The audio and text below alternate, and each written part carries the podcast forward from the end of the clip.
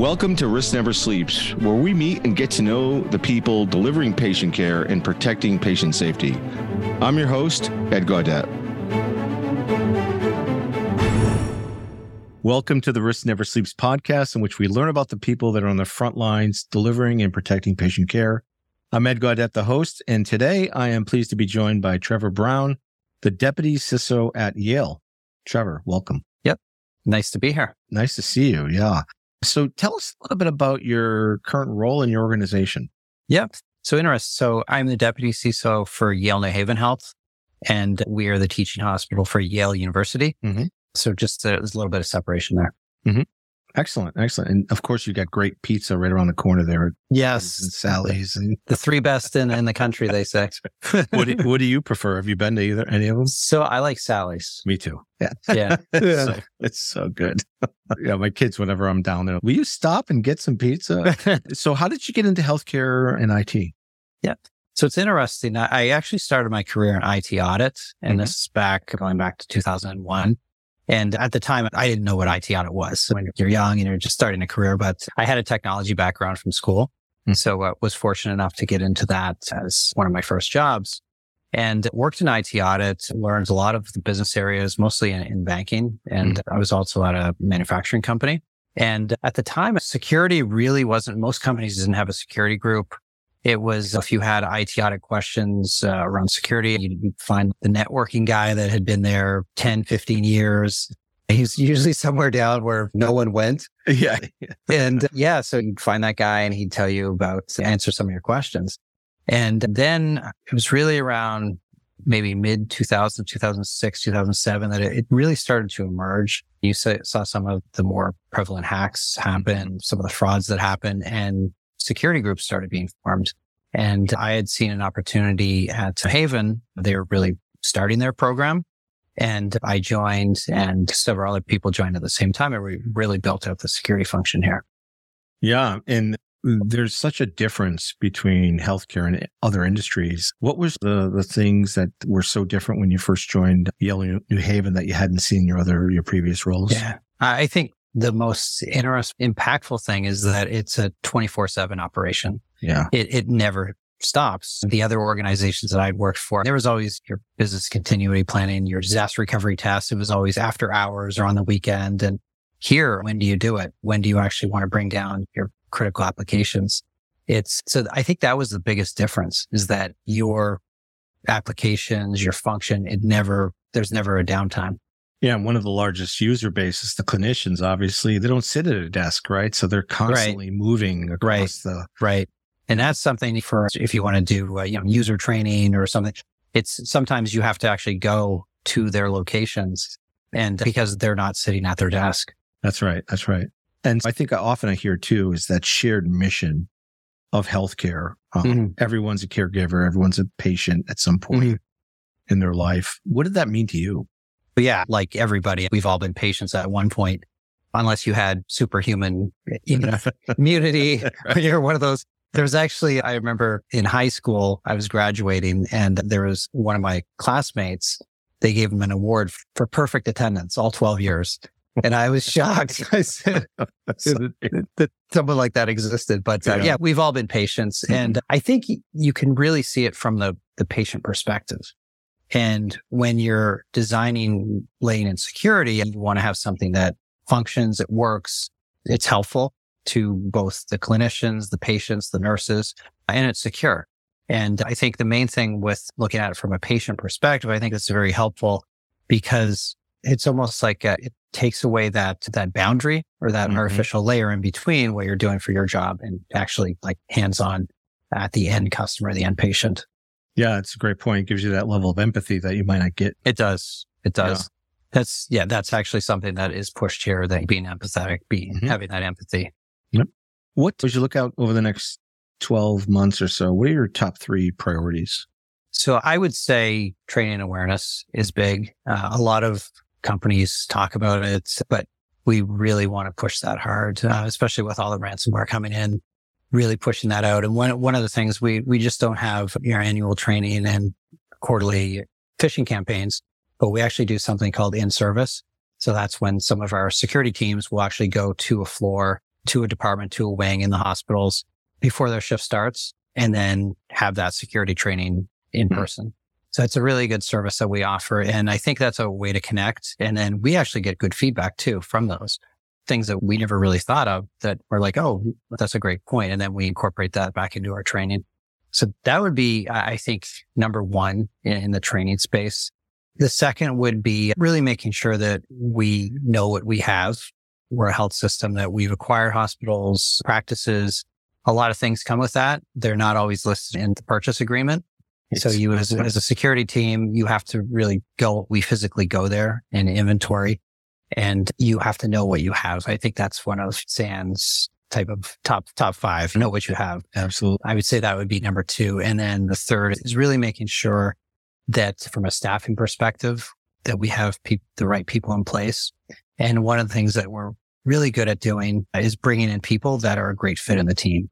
They might not necessarily have all the, the perfect background and experience, but if you bring in someone that's you know, really optimistic, a great team mm-hmm. player, is quick to learn. That's really what we're looking for. So really building out that team and making sure that core team stays in place.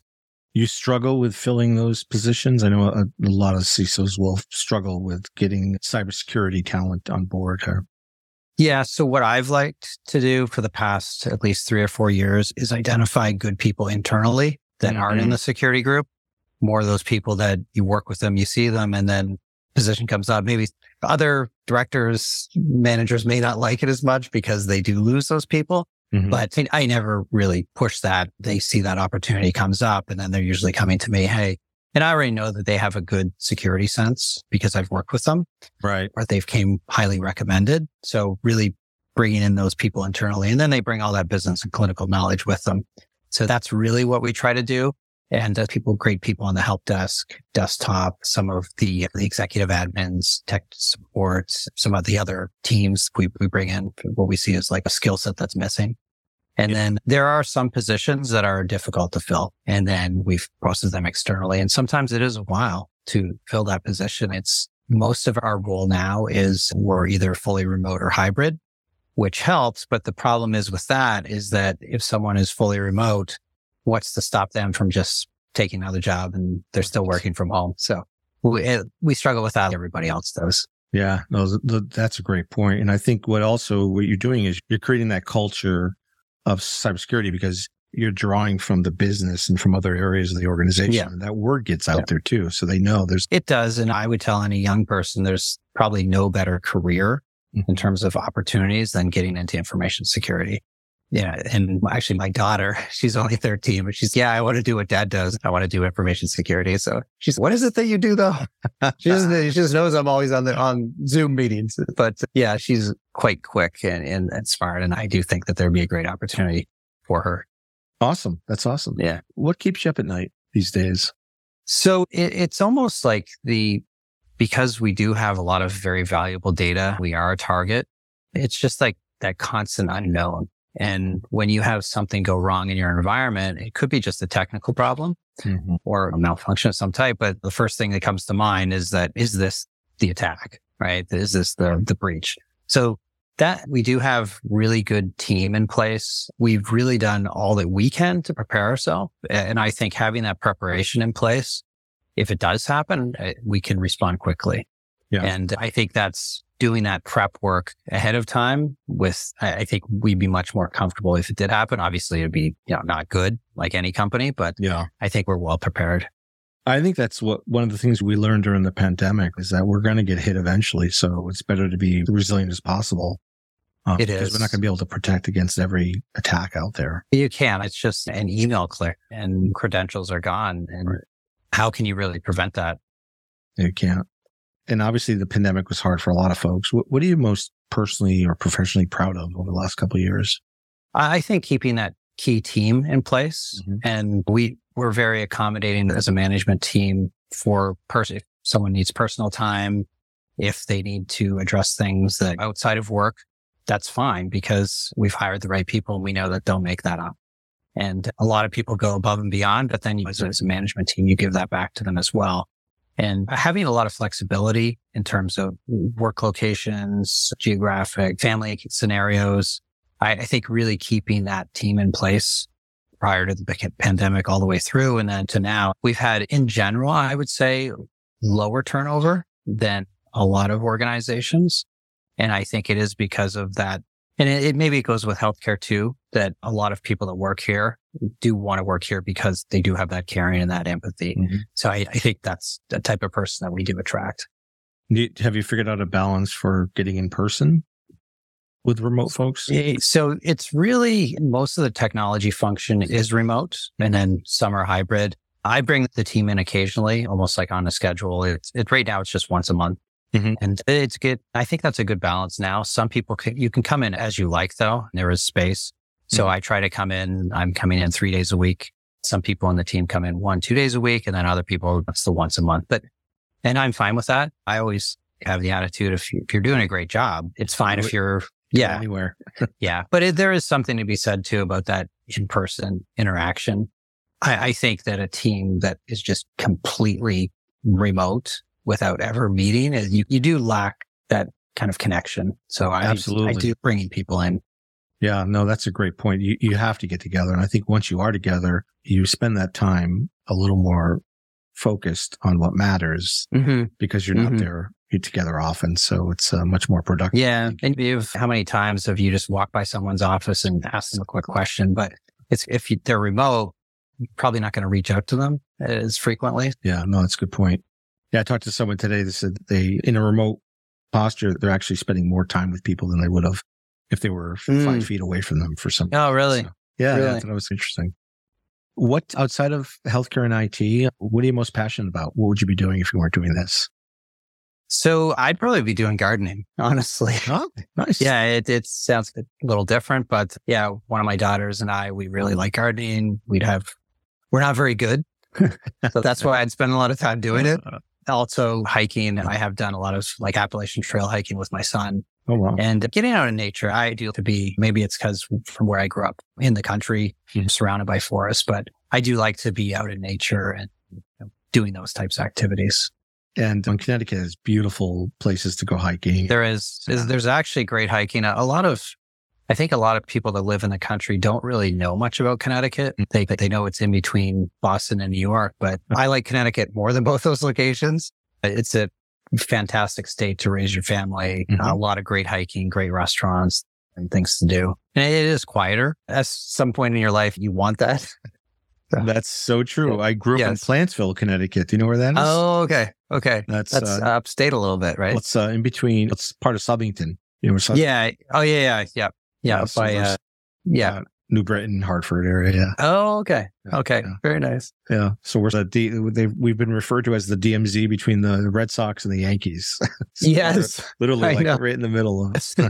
if you could go back in time, what would you tell your 20 year old self? So I, I, think everybody's thought of that question. Like they said, Oh, I wish I could go. I, I don't know if I'd tell myself anything, honestly, because if I did, that would just change your life. And I think I'm at a point now that I've achieved some pretty good things, great family. And if I was to go back, maybe some different things would happen. So it's, if I was to tell myself anything, I would say that most people are thinking about themselves. So don't think too much of what people think of you because they're, they're focused on themselves. And I, I think whenever you have to do public speaking or some type of presentation or anything like it, most people are just focused on themselves and they, people want you to succeed too in life. I've found that if you're willing to put work in and really be driven and passionate, people will help you along the way. So I would say just don't worry too much and just enjoy your life because it goes by quick. And you, you probably notice the years are just flying by. It's incredible. And you look back and you're like, wow, it's 2023 already. That was seemed like a distant future at one point. Yeah, no, especially you have children. They are yeah. the, uh, the markers of time, aren't they? Yes. Like, it's like, how old are you now? I know. when did that happen? my my son is now he's 15, but he's my height now. Oh, he's, wow. uh, he's about to he's basically surpassing me. Oh, jeez. Yeah. I have three daughters. I have a daughter that's turning 30 and it's wait, when did that happen? I know it's amazing. What I, I, have to ask this question. This is the Risk Never Sleeps podcast. What is the riskiest thing you've ever done, Trevor? So probably just moving here when I was out of college looking for a job. And when, I think when you're that age, you're just, you, you'll take anything. You're just applying like crazy, hundreds of resumes going out. And this was back in the year 2000. And I had a, an email response from a recruiter at a company and they said, are you, you looking? Would you consider Connecticut? And I honestly, I had to look it up on the map because I knew it was like DC, Washington, East Coast, but I didn't know exactly. Yeah. And I looked it up and yeah, I, this was a small consulting company, my first job. And I came down, I interviewed and they offered me the job on the spot. So I, my mother actually dropped me off in uh, Bangor, Maine, and I took the bus down and then took the bus back up. I grabbed my things and two weeks later I was down. So it was looking back at what do you have to lose when yeah. you're not age really. So at the yeah. time, I didn't think it was a big thing. Looking back, it was a huge change in my life. Yeah, no kids. I don't think kids do that as as much as they used to, as we mm. used to mm. when we were growing up. Like as just, uh, adventurous, just yeah. I just I did the same. I, I moved out of Connecticut to Massachusetts right out of school and never looked back and stayed yeah. in the Boston area. Yeah, oh, yeah, that's great. So as we wrap up, any advice you could give to people that are thinking about getting into healthcare, cybersecurity, or IT in general? So I would say that there's actually some people think cybersecurity, you're just you're battling like the Russians and the Chinese all day. It's really not like that. It, it's more, it's a lot of it is risk management. A lot of it is, is just issues follow up and tracking. I think having a well grounded knowledge in technology. And what I would highly recommend is that there's a lot of free courses out there. If you like Coursera, for example, mm-hmm. you can go and you can take like intro to cybersecurity. You can take networking security. You can take all these courses for free or for a very low cost, $30, $40. And I think if you can combine that with either some formal schooling, that'll really set that foundation for you. And I would also say use LinkedIn as a resource. If you're a young person reaching out to someone and just saying, Hey, I'm, my name's John. I'm looking you know, to get into cybersecurity. Would you mind giving me some career advice? 99% of people will be willing to help you. And they could be an executive, a director, a manager, someone that just works in security more than helpful. And you, you never know that could result in a job too, because so many places are hiring entry level. Right. If they see that eagerness and desire, they talk to you, they like you, they're going to say, Hey, why don't you put forward me your resume? Yeah. Uh, that's what I would highly recommend. I love that. I, and I don't think, again, I, I, don't think this generation does much of that. I know we used to do that mm-hmm. As much as we could network. And I love going out and just, if you don't have the background, go out and take a couple courses yeah. And uh, you may be in a position to get an entry level job right out of the gate. So I love that. Yep. Great advice. All right. Any last comments before we go? I appreciate you having me on. I think it's a great yeah. podcast. It's, it is true. Risk never sleeps. It's always there, especially in healthcare. 24 seven. But you can only prepare yeah. as best you can and just really rely on bringing in good people to work with. I think that's critical.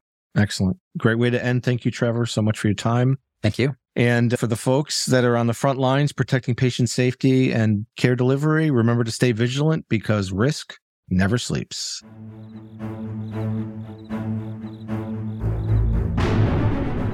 Thanks for listening to Risk Never Sleeps. For the show notes, resources, and more information and how to transform the protection of patient safety, visit us at censinet.com. That's C E N S I N E T.com. I'm your host, Ed Gaudet, and until next time, stay vigilant because risk never sleeps.